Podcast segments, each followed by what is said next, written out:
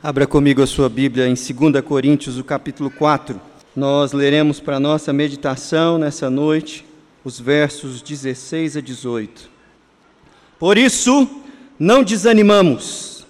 Pelo contrário, mesmo que o nosso homem exterior se corrompa, contudo, o nosso homem interior se renova dia em dia. Porque a nossa leve e momentânea tribulação produz para nós eterno peso de glória, acima de toda comparação, não atentando nós nas coisas que se veem, mas nas que se não veem, porque as que se veem são temporais e as que se não veem são eternas. Amém. Essa é a palavra do Senhor. Espírito Santo de Deus, conduz-nos mais uma vez a meditação da tua palavra, para que essas coisas eternas estejam sempre na nossa mente, em nome de Jesus. Amém. Pastor Allen Porto, pastor presbiteriano, refletindo sobre as coisas que nos aconteceram no ano passado, de uma maneira geral, ele disse o seguinte: 2020 não foi um não foi o seu ano foi o ano do Senhor para você. 2020 não foi para você se sentir livre, foi para você se para você ser tratado. 2020 não foi para você se orgulhar, foi para aprender a ser humilde.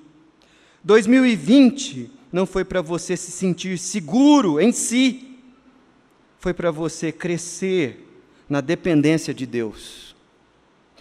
E ele continua: 2020 não foi o que você esperava, mas a realidade, segundo a vontade de Deus, é melhor do que as nossas mais altas expectativas. É por isso que nós cremos que o texto de Jeremias, quando próprio Deus diz ao seu povo: Eu é que sei que pensamentos tenho a vosso respeito, pensamentos de paz e não de mal, para vos dar o fim que desejais. Esse texto é uma realidade que nos aguarda também para esse ano 2021. Ter bom ânimo é algo intrínseco à vida cristã. E eu penso que um dos termômetros da nossa caminhada espiritual, do quanto estamos aquecidos pelo Espírito, é de fato medirmos no nosso coração o quão animados estamos. Mas se nós olhamos para as perspectivas, para o cenário de incerteza, ou até mesmo olhando para trás, tentarmos ver como serão os próximos dias, a verdade é que o bom ânimo pode ser abalado. E nesse texto que nós lemos hoje aqui, o apóstolo Paulo, ele diz que ele estava animado, que ele não desanimava. Pelo contrário, o versículo 16 disse: Por isso não desanimamos. Por isso não desanimamos. E o que ele diz em sequência nos mostra a causa pela qual ele não se desanimava, e é exatamente isso que eu gostaria de trabalhar com vocês nessa noite razões pelas quais eu e você podemos começar esse ano animados em Deus. Animados. E você pode estar imaginando, falar, ah, mas o apóstolo Paulo não enfrentou o cenário de pandemia que nós estamos vivendo, a situação econômica do nosso país, ou os desdobramentos que essa situação do ano passado trouxe para a minha família. Mas veja bem, que o cenário que Paulo tinha em frente de si não era nada, nada confortável. Quando Paulo está trabalhando nesse capítulo, veja o versículo 8, como ele diz: Em tudo somos atribulados, porém não angustiados, perplexos, porém não desanimados. Olha a ênfase de Paulo aqui na questão do ânimo. Perseguidos, porém não desamparados, abatidos, porém não destruídos, levando sempre no corpo o morrer de Jesus, para que também a sua vida se manifeste em nosso corpo. Paulo aqui está trabalhando com a igreja de Corinto, uma igreja que ele amava muito, mas que também deu muito trabalho para ele, a defesa do seu ministério pastoral, apostólico.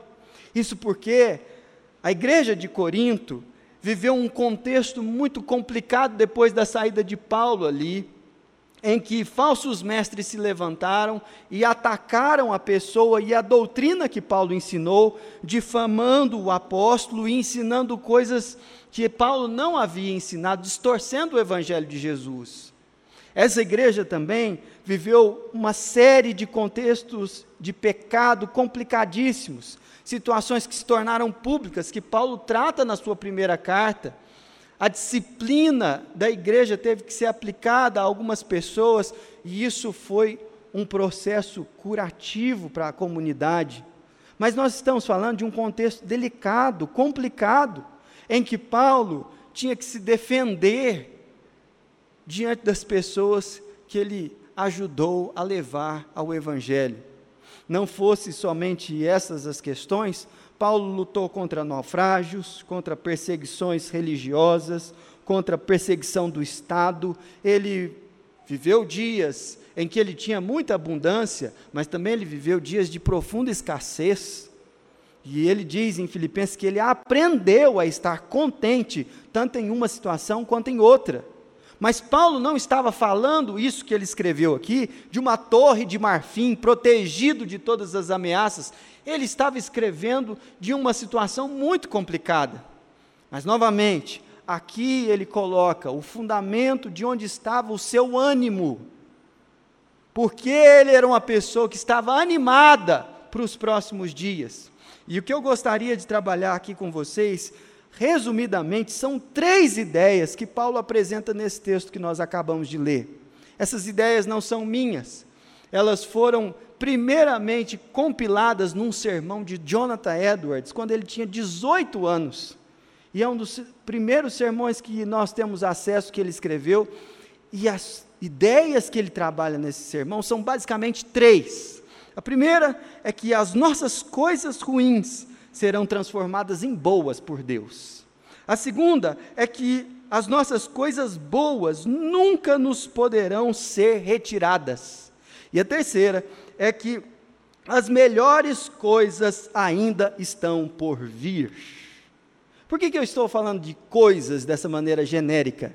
Porque é esse o termo que o apóstolo Paulo resolve é, usar aqui no versículo 18, veja só: não atentando nós nas coisas que se veem, mas nas que se não veem, porque as que se veem são temporais e as que se não veem são eternas.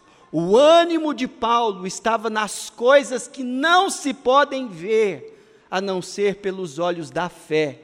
E é justamente dessas coisas que eu gostaria de falar com você. Se Paulo fosse mineiro, ele, teria, ele não teria usado a palavra coisas, ele teria usado o termo trem, os trem, entendeu? Porque é assim que mineiro designa as coisas. Mas vamos a essas coisas eternas que Paulo se refere aqui. Em primeiro lugar, ele está falando das coisas ruins que serão transformadas em boas. Veja só que interessante o versículo 16. Por isso não desanimamos, pelo contrário, mesmo que o nosso homem exterior se corrompa, contudo, o nosso homem interior se renova dia a dia.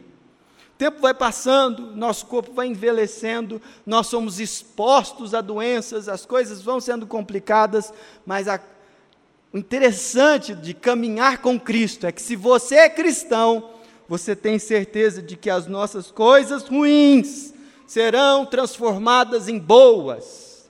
O que, que eu estou dizendo?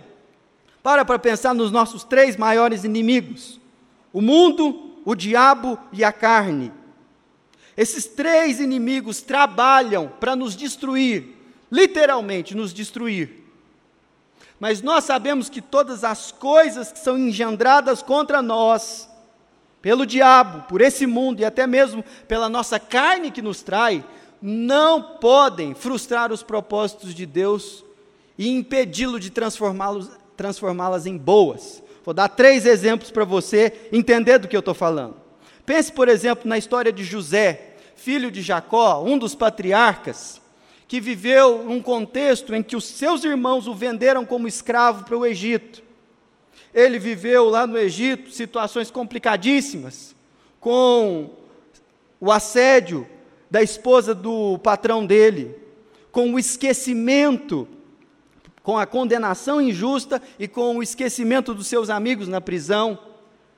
Ele viveu tempos de prosperidade, de vacas gordas, mas também viveu tempos de vacas magras. E nesses tempos ele abençoou a sua família, os seus irmãos que foram lá buscar abrigo no Egito. Mas lá no capítulo 50 de Gênesis, quando ele está fazendo um balanço da sua vida, depois da morte do seu pai, os irmãos de José vieram com uma conversa de que o desejo último do pai era que houvesse paz entre José e seus irmãos. E José fala um dos versículos mais lindos na Bíblia. Ora, acaso eu estou no lugar de Deus para me vingar de vocês? porque vocês intentaram um mal contra mim, mas Deus o transformou em bem. Homem nenhum nessa vida, mulher nenhuma nessa vida, pode fazer com que os propósitos de Deus na sua vida não se cumpram, não sejam transformados em bons, porque Deus trabalha até mesmo em situações ruins para cumprir o seu bom propósito na nossa vida. Isso acontece também com relação ao diabo. Veja a história de Jó. Jó foi tentado de todas as formas. Sua saúde, seus bens, seus relacionamentos foram absolutamente destruídos pela intervenção direta de Satanás. E qual foi o resultado disso? No final do dos últimos capítulos de Jó, a conclusão de Jó é: Glória a Deus, porque antes eu o conhecia de ouvir falar, mas agora a minha experiência com ele é muito mais profunda. Veja, por mais que o diabo trabalhe para nos destruir, a boa notícia é que se ele fizer plantão, a gente vai ser mais edificado pela provisão do Espírito que vem junto com o sofrimento que ele produz. Glória a Deus por isso.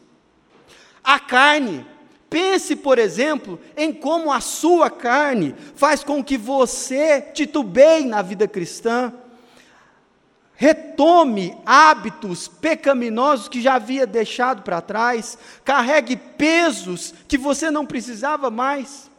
E alguém olhando para o futuro e vendo a sua própria condição poderia falar: não tem esperança, Deus me salvou, mas eu não consigo caminhar com Ele mas até mesmo os nossos pecados vão sendo trabalhados na obra de santificação, para que o Espírito Santo nos ajude a entender o amor de Deus por nós. Quer um exemplo disso? Pedro. Pedro foi adiantadamente avisado de que trairia Jesus. E ele falou: Nunca vou fazer isso, não vou fazer isso porque eu te amo, estou contigo. Mas Pedro traiu a Jesus, ele negou a Jesus junto com os outros discípulos. Jesus o avisou, mas Jesus também foi atrás dele depois e falou assim: Pedro, você me ama? O Senhor sabe que eu te amo. E no final daquela conversa, Jesus vira para ele e fala assim: Pedro, hoje você é jovem e vai para onde quer. Mas eu digo para você que um dia você vai ser manietado e vão colocar algemas nos seus pés também, e vão te levar para o lugar onde você não quer ir, porque você vai morrer pelo meu nome. Jesus enxergava em Pedro, traidor, o Pedro que um dia ele ia ser, por causa da obra de Cristo na vida dele. É justamente por isso que nem a nossa carne pode sequestrar de nós o processo pelo qual nós somos trabalhados à imagem de Cristo. E é por isso que Paulo não desanima, porque ele diz: ainda que o meu corpo definha aqui pelos inimigos meus, mundo, a carne, o diabo, eu tenho certeza que dia após dia está sendo renovado na minha alma a obra de Deus. Isso é maravilhoso, meus irmãos, e é por isso que Paulo não desanimava. Mas Paulo não desanimava, e ele tinha em mente esse, essa coisa maravilhosa de que nossas coisas ruins serão transformadas em boas. É por isso que em Romanos 8, 28, Paulo diz que todas as coisas cooperam para o bem daqueles que amam a Deus. Quando ele diz todas as coisas, ele está dizendo todas, absolutamente todas. E nós temos muitas incertezas com relação a esse ano, mas o que nós não desconfiamos é de que em tudo Deus estará trabalhando nas coisas ruins para transformá-las em boas. Louvado seja Deus por isso. Um segundo, uma segunda razão pela qual nós podemos estar animados em Deus é porque as nossas coisas boas nunca nos poderão ser retiradas. Veja o versículo 17: porque a nossa leve e momentânea tribulação produz para nós eterno peso de glória acima de toda comparação. Paulo está falando aqui de algo que está garantido e que ninguém pode roubar, um peso e uma glória que por mais que enfrentemos situações delicadas, elas não nos podem ser subtraídas. E de qual glória Paulo está falando? Bom, eu queria sugerir aqui três aspectos da vida e da caminhada com Cristo que são absolutamente gloriosos. O primeiro deles é o fato de nós sermos a habitação do Espírito Santo. Nós, meus irmãos, somos casa de Deus, edifício santo do Senhor. Nós, como corpo, como igreja, como coletivo, mas também nós, como pessoa, indivíduo, somos templo do Espírito Santo. Isso indica que o Consolador mora em nós. Aquele que dá o fruto do Espírito habita em nós nós podemos ser privados da comunhão desse lugar aqui. Situações difíceis podem fazer com que a gente, inclusive, mude de cidade e tenha que se, se habituar a uma outra realidade, a uma outra igreja. Não é? Mas o, a graça de Deus é maravilhosa a ponto de nós sermos a casa de Deus o nosso relacionamento com Ele é pessoal. E nada pode nos afastar disso. Nós podemos ser colocados dentro de uma prisão e ali o Senhor está conosco.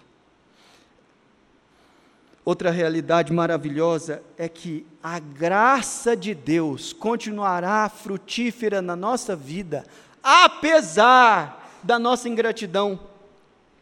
Deus Pai é um Deus amoroso, e o nosso Senhor Jesus Cristo nos ensinou a olhar para o Pai como o Pai nosso que está nos céus, como aquele que nos recebe de braços abertos, põe um anel no nosso dedo, dá-nos as suas vestes e faz uma festa, porque nós estávamos perdidos e fomos achados. Estávamos mortos e revivemos. O Pai do nosso Senhor Jesus Cristo é profundamente gracioso, e a graça de Deus continuará a nos perseguir. É isso que o Salmo 23, que nós cantamos no início desse culto, diz: bondade e misericórdia certamente me seguirão todos os dias da minha vida, e eu habitarei na casa do Senhor. O Pai do nosso Senhor Jesus Cristo é um Deus gracioso. Por fim, o perdão de Jesus é outra realidade que não pode nos ser tirada o nosso perdão diante de Deus não é conquistado pela força do nosso braço, pela disciplina da nossa religião, pela tradição da nossa família, por nada que envolva o nosso empenho pessoal. Perdão é algo que nós temos da parte de Deus por causa do sacrifício de Jesus, e isso ninguém pode nos tirar. Você pode andar por onde for, fazer o que fizer, negar a fé, se distanciar. Mesmo assim, o perdão estará acessível a você, porque ele foi conquistado por Cristo. E isso anima o coração da gente. Isso nos dá fôlego para olhar para o futuro. Por fim, eu gostaria de destacar não somente que as nossas coisas ruins serão transformadas em boas, e que as nossas coisas boas nunca nos poderão ser retiradas, mas também que o melhor, as melhores coisas ainda estão por vir. Ainda estão por vir. Nós olhamos para a vida na perspectiva da eternidade e não simplesmente dos próximos anos nesse lugar. Nós olhamos para a nossa história como aqueles que sabem que as coisas eternas são maravilhosas e que elas de fato vão ocupar o maior espaço da nossa história. Esse período de tempo que estamos aqui não se compara àquela realidade do novo corpo que você vai receber em Cristo Jesus. Olha que promessa maravilhosa. Nós temos em 1 Coríntios capítulo 15, Paulo discorrendo sobre o corpo da ressurreição um corpo que não vai ser suscetível às dores dessa vida. Porque eu não sei se você sabe, mas a Bíblia fala de uma realidade pós-morte que ela é física e não somente espiritual. Após o julgamento, a Bíblia fala que nós receberemos um novo corpo. E esse novo corpo é físico. E assim como Jesus Cristo ressuscitou e deu provas da ressurreição do seu corpo, comendo com os discípulos, mostrando-lhes as feridas e manifestando a glória da sua nova condição glorificada, nós também vamos receber essa realidade. Ele é a primícia de uma promessa que nós também receberemos por completo. E esse novo corpo não habitará no vácuo, esse novo corpo habitará no novo céu e na nova terra, onde habitam justiça. Onde habitam justiça. Meus irmãos, o novo céu e a nova terra são caracterizados por paz, shalom de Deus e justiça. Nos nossos maiores eventos, nas nossas maiores festas, a única coisa que a gente consegue produzir é iniquidade. Estava vendo a notícia do Réveillon no Rio de Janeiro, onde os traficantes resolveram dar tiro para o alto, porque não tinha foguete lá, por causa da pandemia, e uma menina foi assassinada por causa de um, uma bala perdida no Rio nesse final de semana. Olha que coisa absurda, olha que tristeza. Isso sem falar de situações que rodeiam o nosso cotidiano aqui pertinho, na nossa cidade. Mas o novo céu e a nova terra habitam justiça o novo céu e a nova terra não passarão, mas são eternos. São eternos. E essa recompensa futura, ela sim move o nosso coração em ânimo, em satisfação. Porque, pare para pensar na seguinte realidade. Pense numa pessoa que trabalha um trabalho bem monótono, burocrático e nada, nada, nada confortável para ganhar aí um pouquinho mais do que um salário mínimo e tentar viver com essa realidade. A promessa e o acordo do salário fazem com que ele tenha uma postura para com o seu trabalho. Mas pense exatamente nessa mesma função, com esses mesmos contextos e realidades, em que o salário mensal é uns 100 mil dólares. Você acha que a postura de um profissional vai ser a mesma? Não vai, com certeza não vai. Nós somos o povo que sabe que a sua recompensa vale muito mais do que esse valor. Embora nós tenhamos que passar por situações difíceis, nós sabemos aquilo que nos espera.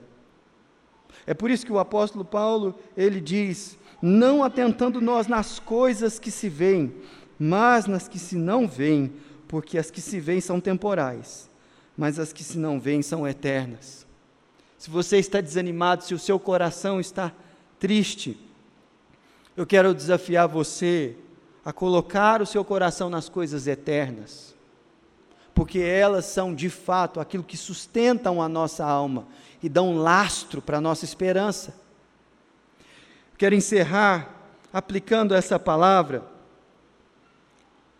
com nove atitudes que você deve perseguir durante esse ano. Vou ser breve, mas eu quero mencioná-las todas aqui. A primeira delas é: leia a Bíblia toda esse ano.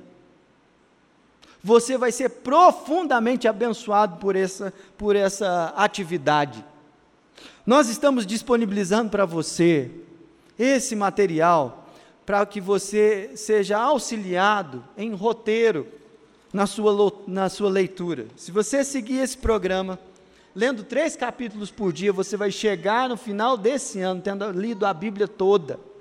Você não imagina como isso vai transformar o seu coração. Fará com que você todo dia se lembre das coisas eternas. Isso será maravilhoso. Segundo lugar, seja otimista. Seja otimista, homem pelo amor de Deus. Jesus Cristo, ele disse: Nesse mundo vocês passarão por aflição, mas tenham bom ânimo, eu venci o mundo. Veja que Jesus não fala de uma esperança, de um otimismo, de uma disposição de ânimo que é ingênua, que ignora os contextos difíceis da vida. Ele diz: vocês vão passar por aflição, mas eu venci. Seja otimista. Seja uma pessoa que olha a graça de Deus em meio ao caos. Terceiro, aproveite o agora. Para de sofrer, pelo amor de Deus, por aquilo que você espera que dê errado. Mas aproveite o seu tempo em casa, com a família, no momento do seu trabalho, no momento da, do seu trânsito, experimentando os toques da graça de Deus ali onde você está naquele momento. Para de adiar aquela viagem boa que você está planejando em nome de Jesus e vai passear. Não. Quatro, cuide da sua saúde. Cuide da sua saúde. Porque o próprio apóstolo Paulo falou que o nosso homem exterior vai se corrompendo. Então, não tem jeito, vai, é o destino mesmo. Mas você poderá ser um vaso de Deus muito mais usado se você estiver cuidando bem daquilo que Ele colocou na sua mão. Eu sei que, como eu, você já engordou aqueles quilinhos que você tinha perdido. Esse final de ano é terrível. Mas sabe de uma coisa? Cuida do seu corpo. Ele é o templo do Espírito Santo. Se Deus resolveu colocar o seu corpo como templo, por que você deveria desprezá-lo? Na sequência, priorize sua família. Você não tem todo o tempo que você queria ter. Não tem. E mais, as fases do casamento, da infância dos filhos, da companhia dos pais, do convívio com os irmãos, elas passam e elas não voltam. Aproveite o seu tempo de família com diligência. É da vontade de Deus que a gente viva a graça e a bênção do Senhor em casa. A gente já falou muito sobre isso no ano passado. Na sequência, ore as Escrituras, aprenda que a Bíblia ensina a gente orar. Os pedidos e os incômodos do seu coração que te perturbam hoje devem estar nas suas orações. Mas a Bíblia nos ensina a orar de um jeito muito mais excelente do que esse. Ore com as Escrituras, aprenda a orar com a Bíblia. Em penúltimo lugar, sirva mais a igreja local sirva a igreja local. Coloque-se como voluntário nos trabalhos que nós temos aqui. Eu nem gosto desse nome voluntário, porque ele não tem nada a ver com a natureza do nosso chamado. Quem é comissionado não é voluntário. Entendeu? Nós temos uma missão, Mas a missão de Deus, você exerce ela em casa, no trabalho, mas também na igreja local. Se disponha a vir aqui para servir. Para servir. Se engaje num dos trabalhos. Nós precisamos de mais trabalhadores e temos orado para Deus mandar mais trabalhadores para a obra. Você pode achar, ah, a igreja é grande, tem muita gente trabalhando. Errado. Tem muito é serviço. Isso tem. Por fim, seja mais diligente. Seja mais zeloso com as coisas de Deus. Sabe por quê? Porque as coisas ruins vão ser transformadas em boas. Porque as coisas boas que nós temos nunca nos serão tiradas. E nós sabemos que o melhor está por vir. Quem nos separará do amor de Cristo? Quem? Feche os seus olhos, vamos orar. Senhor, nós te agradecemos pelo teu amor maravilhoso, porque nós podemos viver com bom ânimo, porque o Senhor está trabalhando na nossa história. E nós, como o apóstolo Paulo, estamos certos de que a boa obra do Senhor Jesus Cristo será completada em nós até aquele dia maravilhoso. Por isso nós pedimos sobre nós, renova-nos o ânimo e dá-nos, ó Deus, um olhar fixo nas coisas que se não podem ver, nas coisas eternas. Em nome de Jesus. Amém.